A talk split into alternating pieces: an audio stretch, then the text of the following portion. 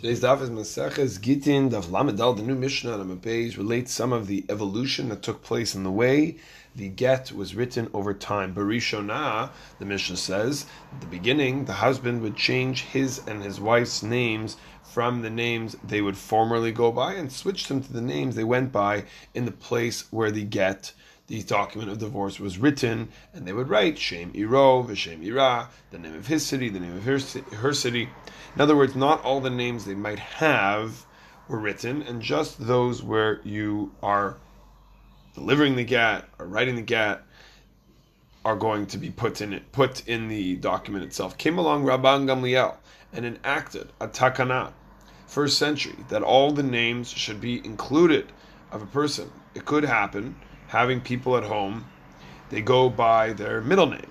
But in the adult home where they grew up, where they are living now, they go by their first name. So Rabbi Gamliel's goal was to eliminate the confusion by enacting two things. One, they should use the first name in the city and town where the document of divorce, the get, is being given. And number two, add any other names that are used. And this would include secular names as well. So what it developed into eventually would look something like the following text. You'd have Ruvain, who is called Ronnie, and any other name or nickname he has, and Shimon, who's called Samuel, and is nicknamed Sammy, and any other name or nickname that he has. The question that came up in the past 200 years, when you had the rise of the administrative states, nationalism, and so on, and government started to require people taking on last names, became part of a person's identity, part of a person's way that they were being called, way that they would they would they would identify themselves, whether last names should be included as well in uh, the writing of one's name. Not only for get, but for the marriage documents as well, for the ketubah. We will learn on Lamed Vav, Vav Amud Aleph that the Chachamim, the rabbis, made a takana, made an enactment, mipnei tikkun olam, out of a desire to correct and fix a precarious situation that witnesses specify their names to be able to later on track down the witnesses and potentially validate the get. That's tikkun olam. It will enable a person, a woman, to get remarried and so on. The Tur in Even HaEzer, Siman Kuf Lamed, brings that the witnesses should specify their name and their father's name. What about last names?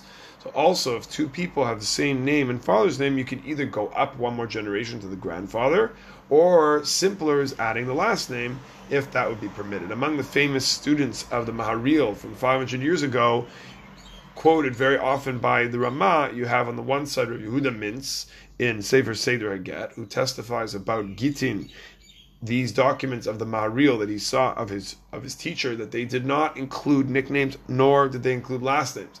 This was only included with two men with the same names in the same town, and the Maharil agreed with this as well. However, another student of the Maharil, Rav Yaakov Margolis, says that you shouldn't use last names. Best to go up one generation. In Shulchan Aruch, the Ramah, Even HaEzer, Kuf Kaf Tes, Siv Tes Zayin follows this opinion. The question is why not? The Ramah explains in himself that if you call somebody with just the last name, it might sound like the last name is part of their name or part of their father's name. If you call it a nickname, that implies it's his nickname and not part of his family. Nevertheless, as last names were more common, they started to find their way into gets, these documents, and also ktubot as well. And Igros Moshe, Moshe Feinstein, Even HaEzer, Siman, Achilak Siman Kuf Ayin Ches, he's said to use the word bechinoch or lamishpachas, belonging to the family of before the last name, but in practice maybe avoid it unless one can spell the last name properly. Tell a story of Hanan uh, Balk, who, who said that Rav Manfred Fulda, Fulda was once officiating a wedding, and Rav Moshe Feinstein entered the room, and Fulda asked Rav Feinstein to officiate, but Rav Feinstein declined and instructed Rav Fulda to proceed filling in the ketubah.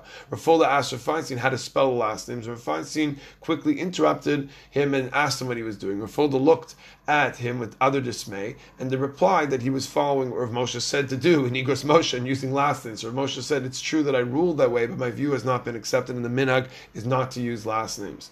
So, even with this, a fascinating example of how even after times have changed and a psak uh, decision, a decision of 500 years ago, doesn't necessarily apply anymore, it doesn't mean that halacha ends up being changed.